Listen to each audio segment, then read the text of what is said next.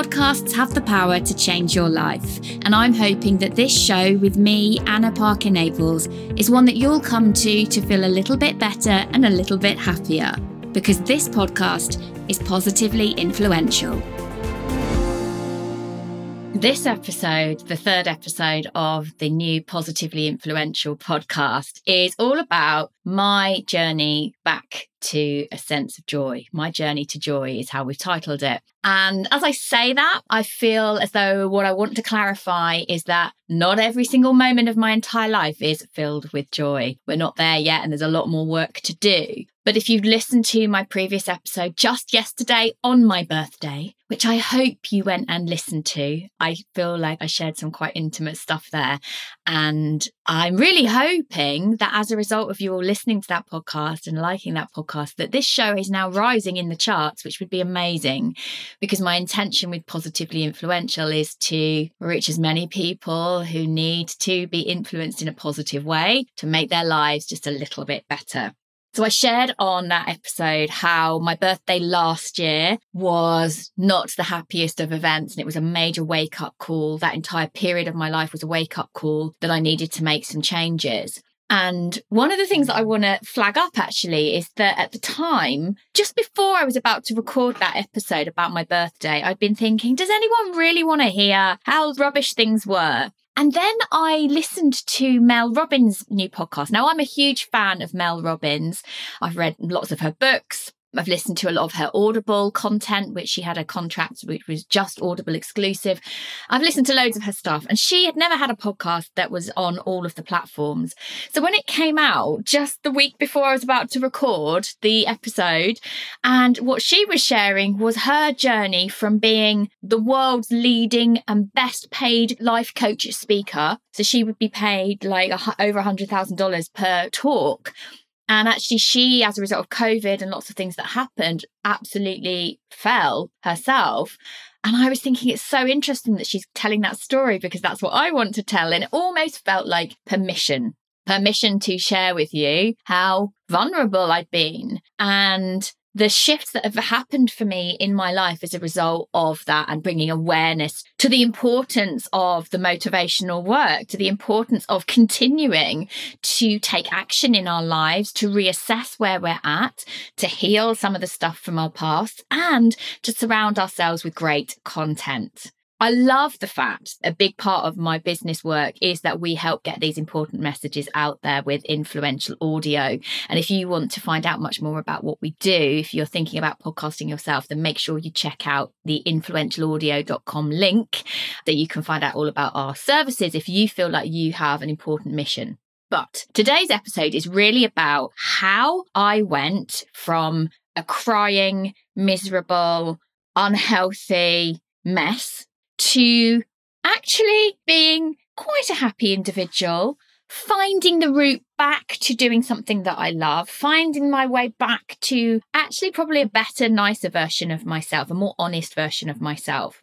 So I'm going to go back, right back to October, November time when I am crashing in 2021, how I'm feeling very upset, with the pressures and the traumas, by some things that have happened with personal relationships and friendships, and and it just taking me on a very unhealthy spiral. Well, the first thing I did was give myself permission to be upset to be unhappy, to need to sleep. Clearly, this that my body was doing something because it needed rest. And so I let myself have a period of time where I would get up, do the school run, and let myself rest. And do you know what? If you need a duvet day or a duvet week, why wouldn't you take it? As long as you know you're not staying there forever. I was giving myself a period of time where that was okay to wallow on watching a Netflix series or to wallow just because I felt like I really needed to sleep, to have a good cry if I really needed it. So, first of all, is recognizing that my body, for whatever reason, needs this right now. The other thing was being then really honest with people around me that I'm not great right now. I need a bit of love. I need a little bit of tolerance. I need a big hug more than I would normally need those things and vocalizing that for whatever reason, I don't know all the answers as to why I'm like this, but this is where I am, actually is really empowering. And it meant that people could actually check up on me, which again is important. The next thing then was get go and get checked out. So two things I did. One was book an appointment with the doctor and get to get some blood tests. And as as I shared in the previous episode, there was an imbalance that actually standard blood tests wouldn't have shown. I had to ask for quite an in-depth blood test. It was a bit of a rigmarole, but it was then very, very clear in fact, we got that kind of urgent call from the doctor you need to do this right now. And that for me was the vitamin D deficiency, which incidentally shows up as anxious, panic, anxiousness symptoms, panic attacks, low level depression. And actually, once I started taking vitamin D in very intense doses, within a few weeks, I felt significantly better. My everything just felt better. So, looking after yourself, going and getting some help the other help that I got was I reached out to a coach who didn't, I wanted to speak to somebody who, a life coach who didn't know me really. They'd not worked with me before. They weren't going back over old wounds. That I was able, that they weren't connected with the rest of my world. That I was able to just blurt about where I was right now knowing that and I wanted someone who kind of knew a little bit about the business world, the entrepreneurship and online space. They understood that. So they understood what, in terms of the business and professional things, what I was dealing with, what I was potentially going to walk away from or change or transmute or whatever. And that just reaching out and knowing I was going to have someone to talk to in a non judgmental way who could hold space for me that was not my family, who didn't have demands of me, felt so good. I also, bit by bit, and actually vocalizing, actually, it was really important to vocalize at that point the bits of external success that actually I didn't want anymore or that I thought I really wanted, like things like hitting certain revenue figures because that's what everyone around me was doing. That actually, if I had to be a certain way or I had to take certain actions or use up a certain amount of energy, really wasn't for me. So being able to vocalize that was really powerful. Being able to vocalize that actually, I have many, many dreams and ambitions above and beyond running a motivational business. There's so much more that I want to achieve. And being able to talk that out in a really safe environment was brilliant. And I started listening. Now, at the time, what I should say at this time was that generally I listened to a lot of great content. But through those periods of stress, particularly from the July until the November in 21, I had so much going on in my outer world, I stopped taking on anything else. Like I couldn't listen to podcasts, I couldn't listen to audiobooks, I couldn't read a book, I couldn't watch anything that was about changing your I couldn't, I just couldn't do it. And so I had stopped having, and I'd stopped meditating as well, which is usually something that's quite present in my life. And it's so interesting, isn't it, that often the times we most need something is the times when we've stopped. So I hadn't been able to listen to any content. And with the help and nudging from this coach, he said, Well, could you listen if it was a 30 day program and you just had to give like five minutes a day to start with and then eventually 15 minutes a day? Do you think you could do that? And I kind of thought, well, actually, I could do five or 10 minutes a day. Even if I don't fully engage, I can do that. So I started listening to this audio series that was for 30 days and it actually got you to take daily actions as well those daily actions were pieces of advice that I have given that I've written about in my first book, Get Visible, but I'd fallen along the way. And they were simple things like, what are you looking forward to? What tiny moments in the day you've just had actually brought you a moment of happiness. I wasn't quite ready to see the happiness or the joy. But over time, through this 30 day period, through talking to someone, through taking a positive action, at least one positive action a day, through dousing myself with all sorts of vitamins and nutrients, by realizing I was drinking way too many cups of tea. I love a cup of tea. I don't drink coffee, but I love a cup of tea. I was drinking way too much caffeine and not enough water. By starting to make these little changes, I actually started drinking mushroom tea. I swapped, which I watched a program on Netflix called Fantastic Fungi. I think that's what it's called. And it got me really curious about different types of mushrooms. So I actually swapped out three or four of my cups of tea a day for some different types of mushroom tea in powders or tea bags. And I started to get really clear about actually what are the things that might bring me joy, nothing to do with the business, what might bring me joy outside in the rest of my life that I'm not doing. And I'd actually had on a vision board for a very, very long time I'd had two things. One was about this 1940s book that I wanted to write, or TV series that I wanted to write, but I knew that I wanted to do a course in it. And previously, I'd have said, There's no way I could take time out the business to go and do that. That's like ridiculous. But I, I made it a real clear commitment that I was going to find a way to just for fun, not pressure, not because it has to be brilliant, but to explore what it would be to write creatively. And the other thing that was on my vision board and had been at least a year, maybe two years, was a picture of some a woman who looks like me in a kayak. And I started to think, well, what would it be like to to canoe? And so I started to make this a, a part of my life. So I started to investigate lots of things that I wasn't ready. I knew I was not ready for was not ready to do at this stage. But I started looking at what might it be if I had that fun or that creativity in my life.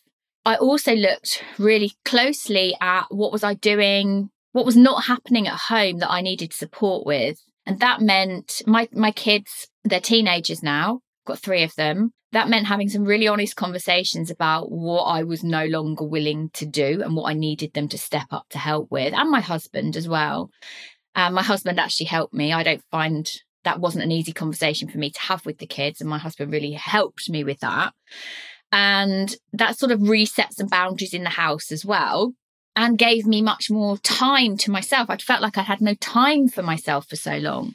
Another thing that I did was I started to listen to hypnosis content again. Now, if you followed me for a while, you may know that I believe hypnosis and NLP, neuro linguistic programming, which are very closely related, I believe they changed my life and allowed me to walk again after the lowest point in my life. So I started bringing those things back in. They had to be really short because if they long audios that I was listening to, I would not have done them at this stage. So very short, very concise. Bit by bit, I started to feel a little bit better. And I noticed that actually I wasn't as tired actually it wasn't true that I wanted to burn everything to the ground about my entire personal brand and my business, but that actually there was some possibility for me to make some changes that I wasn't ready to do yet, but that I wasn't stuck and I wasn't trapped, and that I could begin when I was ready to show up more. And these are all tiny, tiny, tiny changes that anyone can make. But what you have to remember is that sometimes, no matter how much you might be the expert or you might be working the motivational or coaching field yourself, is that anyone can stumble. And these tools and any healing modalities, any trauma work, any change work, it's never just done. We have to go back again and again and again to this work we can't let them go just because we're having a great period. We can't let them go just because we're having loads of stress. Often we let go of these important practices at a time when we most need them. Another thing that I did was I went and did a course in Reiki, which is something I've been curious about for a long time. So I went and trained in that just for fun. And actually, because I was very aware at this stage that one of the big things that I've been ignoring was my intuition. And I wanted something that brought me back into some degree of spiritual awareness and much more connected to how I was thinking and feeling and a connection to a higher power. I'll go into some of that in another episode, another time. That again was really important for me to do that.